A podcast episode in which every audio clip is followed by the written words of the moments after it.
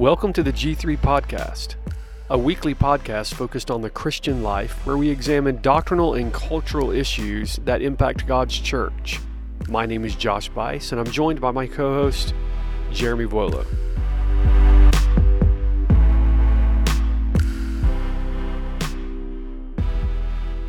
J.C. Ryle said, quote, two thirds of all the strifes, quarrels, and lawsuits in the world arise from one single cause money. That's a bit troubling, don't you think?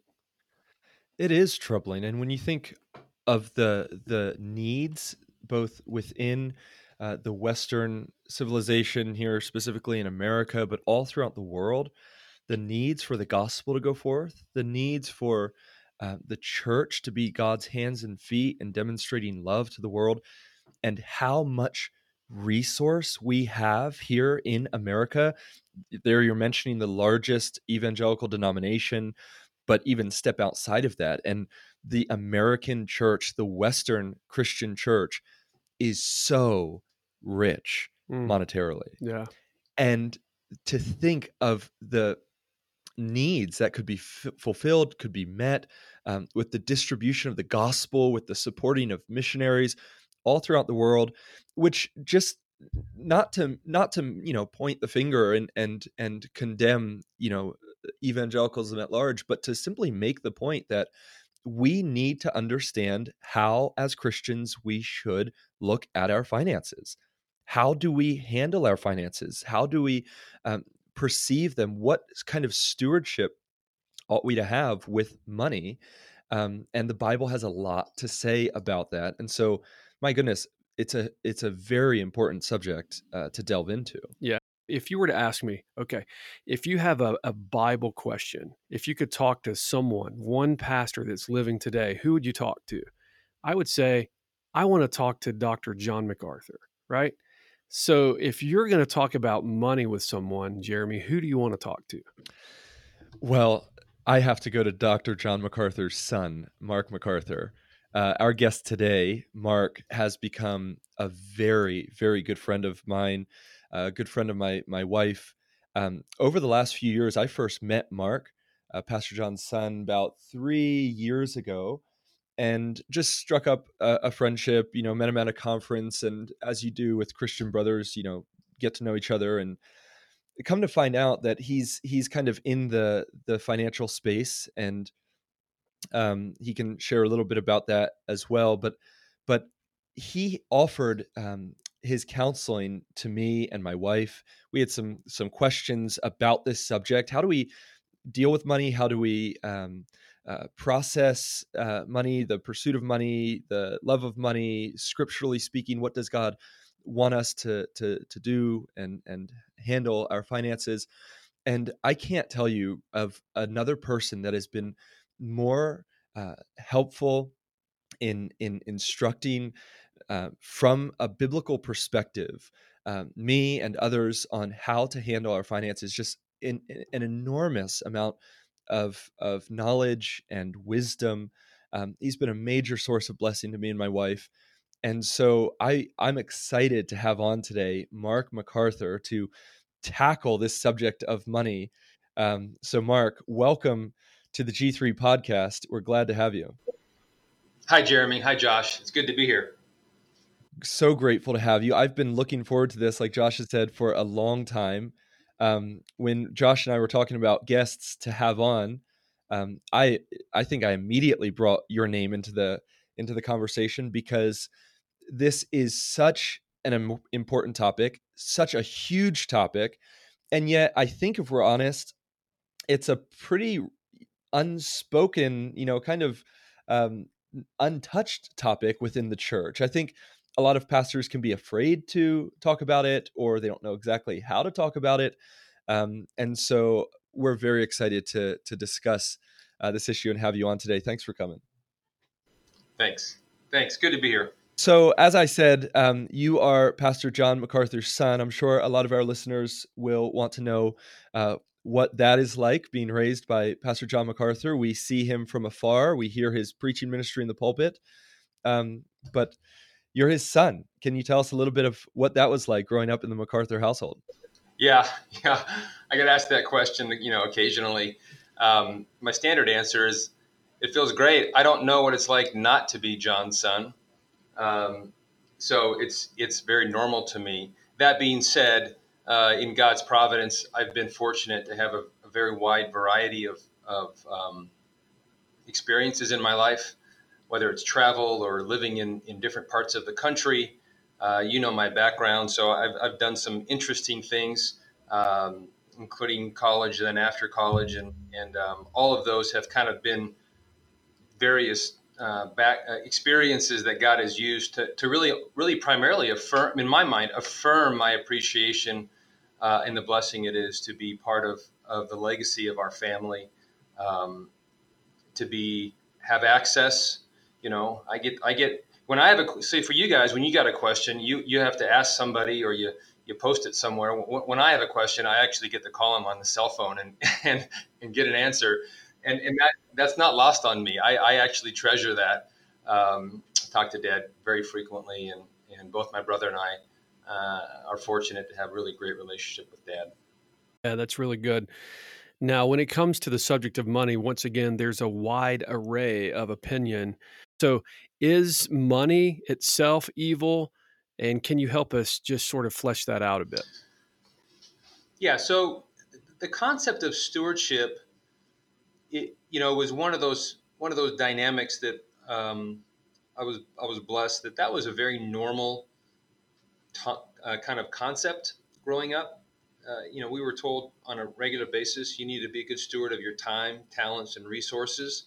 And so this idea that that what I have is not just mine, and primarily because I was not the one that was in full control of my um, acquisition of it, then I mean, so so let's just take for instance athletic ability. You know, God gives you the ability to be fast or not fast. He gives you your size, He gives you your muscle mass, and so forth.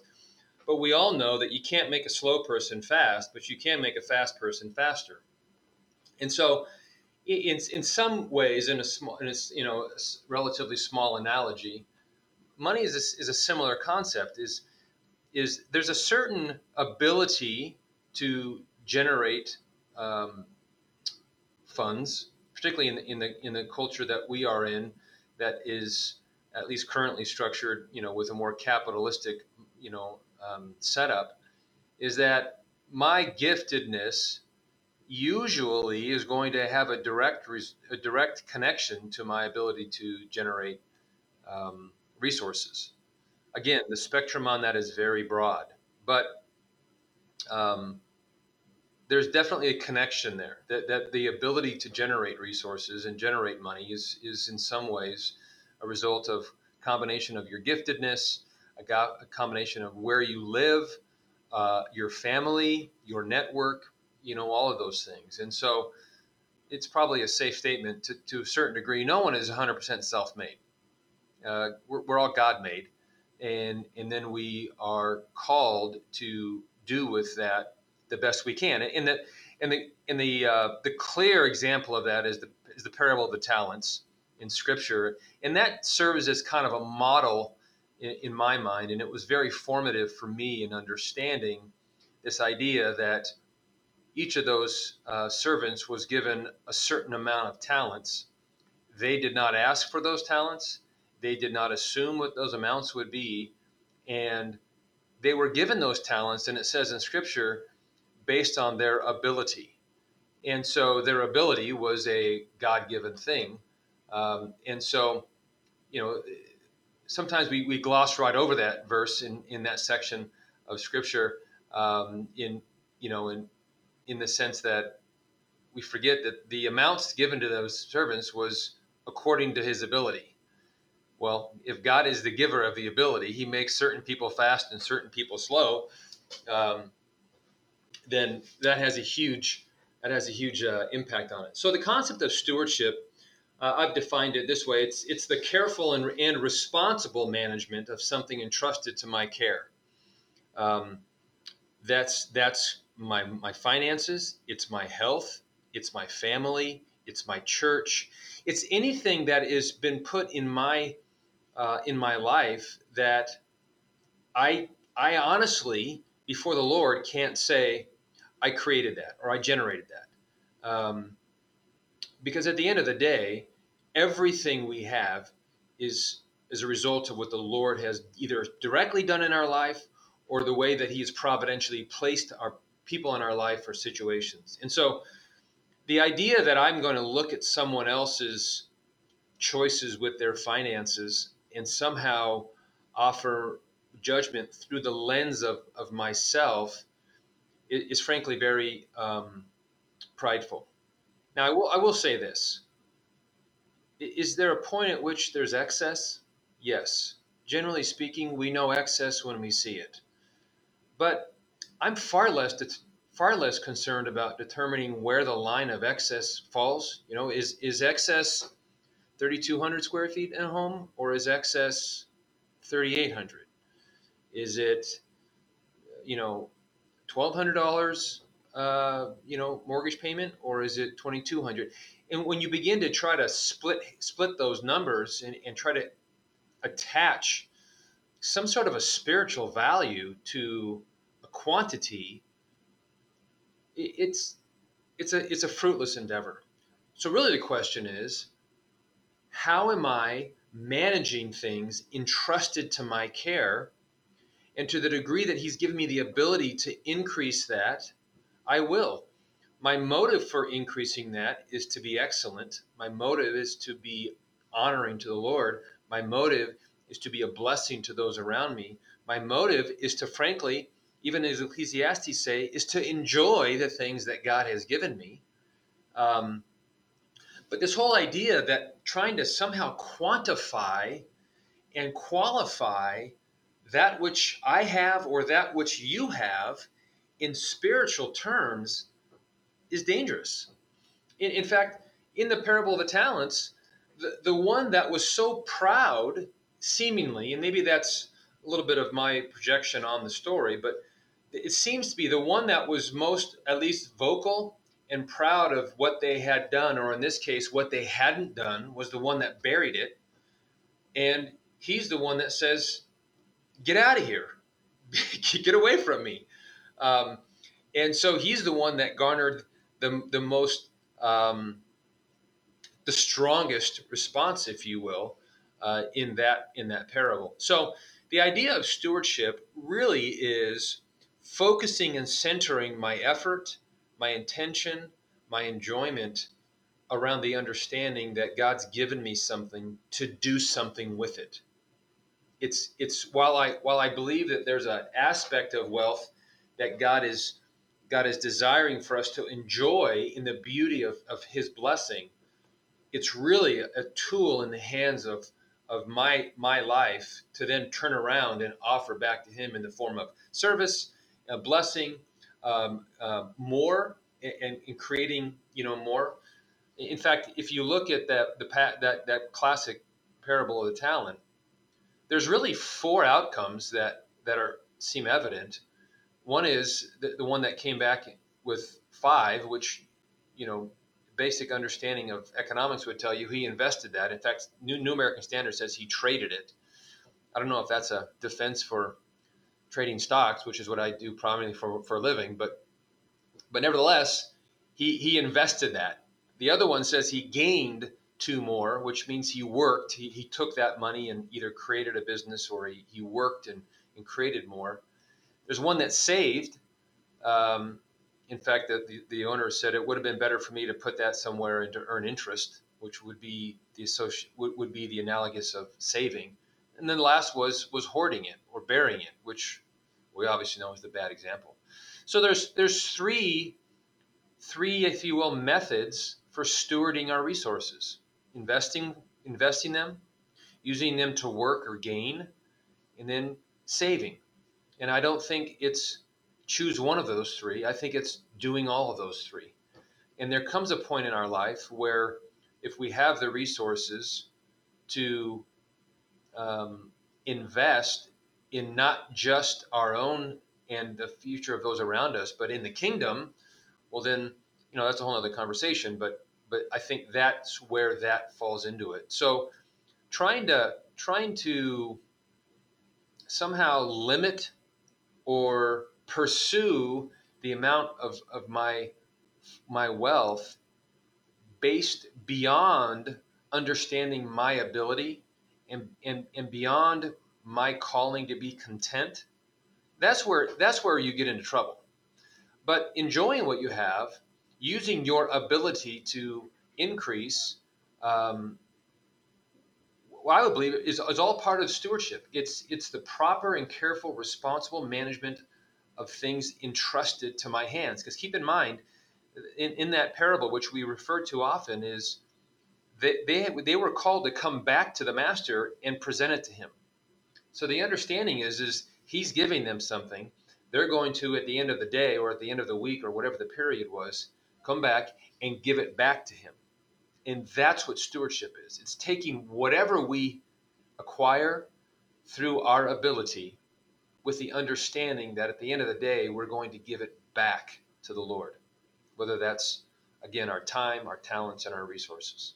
Um, as I said at the start, uh, Mark has been so helpful to me as I've just thought about stewarding my finances, but not just my finances, other dimensions of life as well. And Mark, I know we were just talking recently about some of those conversations we had a few years ago where you really helped shape for me the the dynamic of how I was looking at our finances from really what you just described, kind of this idea of what is holy or less holy or what amount is the right amount for a Christian to have, that kind of thing. And you introduced the concept of stewardship.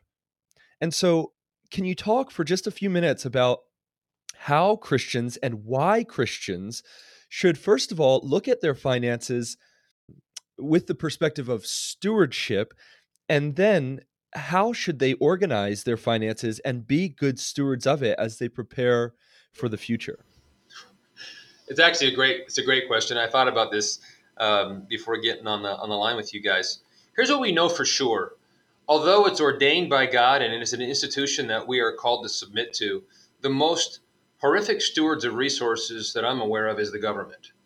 Um, while, while, they offer for us infrastructure and, and critical benefit, benefits uh, to sustaining our life, giving them my excess resources, I would argue, is unwise because they've proven to either support things which we would deem as sinful or they just frankly are not good stewards of it. And so we want to render to Caesar what is due.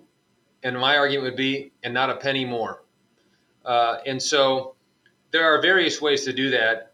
While you're still alive, there, there's obviously, as we know, tithing and gifting and things like that. But in terms of long-term planning, uh, depending on the you know the kind of investment or kind of assets that you have, there are there are various ways to do it. Everything from setting up trusts you know, it, it also depends uh, if somebody would like to still or, or needs to still receive benefit from that. For instance, they need the income, or um, it's it's part of a family trust, or whatever the case might be.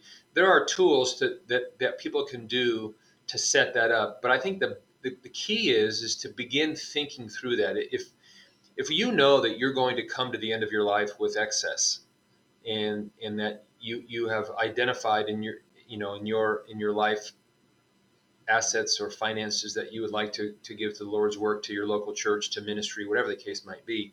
It's important to have those conversations now and begin planning for that now, whether that's through a simple will and testament where you identify, you know, where you'd like your excess to go. For some people, it means doing trust work because of the fact that if you're if you're essentially your net worth is is a certain amount upon the death of you and your spouse, a portion of that's going to go to the go to the government via taxes. And so you want to get ahead of that and set up some trust work so that those resources can go directly to the ministries of your choice without essentially having to pay the government more than uh, what you're what you have to. Um, there's also things that you can do currently. You know, there's there's things called donor advised funds. Uh, there are gifting tools where you can actually give gifts currently. And, and I'm a big proponent of this. because I think what it does is it allows people to see their resources working today and for them to receive the blessing of seeing those things and developing the relationships and the friendships with those ministries or churches rather than only only having those resources go you know posthumously. Uh, and so finding out that balance what you need to to um, survive on i don't think it's wise to ever put yourself in a situation um, unwisely to become dependent uh, on people when god gave you the resources to not do that. Uh, but at the same time, uh, designing designing tools to to get that money in the hands of of ministries and and, and, and church and so forth while you're still alive are there. You can do those today, get the benefits, limit the the, the amount of money you have to give to the government, um, and and enjoy the benefit of that. Mark, that's so helpful. Um, and this whole conversation is is so helpful and so needed. As we close here, what would you say are some of the top mistakes that people make with their finances in the church? Um, and how could those be avoided with just a few simple adjustments? What kind of closing advice would you give to our listeners on that? I think the the the, the overarching one that I always encourage people with with is just be highly aware of it don't let it. Money has a very, very, um, it's a very pervasive thing in the sense that it can dominate people and it can consume people, and, and that's not just lack. Um, I have I have some clients that I've I've sat down very solemnly and said, "You have way more than you'll ever need. Stop thinking about it." Uh, and and and I don't mean that as a um, a reprimand, well, actually, I kind of do, but we always, I think a lot of people think if I just had a lot of money, I wouldn't think about it. I'm here to tell you that's exactly not the case. Um, whether we, and this is why I think there's so much from Christ in Scripture about money, is because it is a consuming thing. Um, and whether you have lack of it or excess, it can become a consuming thing. And so the key is is be aware of it. I, I, you know, some people they need to function on a budget. Frankly, some people don't. But there is no what I call spiritual benefit, if you will, to a budget, but there is um, wise and practical benefit to knowing where am I spending my money, where do I need to be spending my money, just so I'm accountable to it. It's an accountability thing. The other thing that I think is important for, for people, particularly, you know, middle age and younger, is don't force the burden of managing finances on someone who doesn't want it. Um, you know, I've, I've gotten the question at times, you know, Mark, do you think the husband should do the finances? Do you think the wife should do them? Uh, at what age do you think kids should do them? Um, all within the understanding of context of responsibility and, and wisdom. Some people are cut out to do it. I don't think that there's any biblical model that says the man should handle the finances, the woman should handle the finances. Typically, just basic human nature is one person tends to, to, to tend, not always, but tends to be better at it than the other, or one might enjoy it more than the other. Um, but I don't think it should ever be a burden. We don't want this is a responsibility and it's an opportunity, but it shouldn't be a burden uh, because nothing the Lord gives us. In fact, we even know in Scripture, even our own trials are are are, are we're called to see them as joy. So um, m- money money should not be a source of, of of forcing burden upon whoever it is that's going to be managing. Now I use the word managing because you do need to manage them. You need to have an idea of where you're spending your money, where you're headed with your money.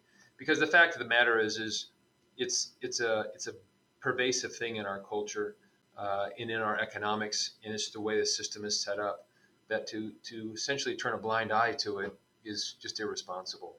Um, and then and then practically, I would say, and maybe this isn't what you were asking, but um, early on, giving kids accountability and responsibility as their privilege increases with the resources, so should their responsibility.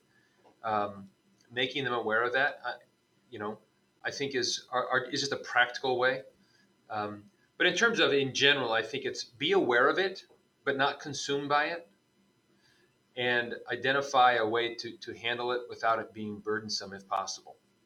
It's very helpful for us as we think about how we should handle money. So, Mark, it's been a privilege to have you with us today. Thank you for helping us think through this very important subject about how we as Christians should think about and how we should manage the money that God has entrusted to us. So, thanks for joining us today.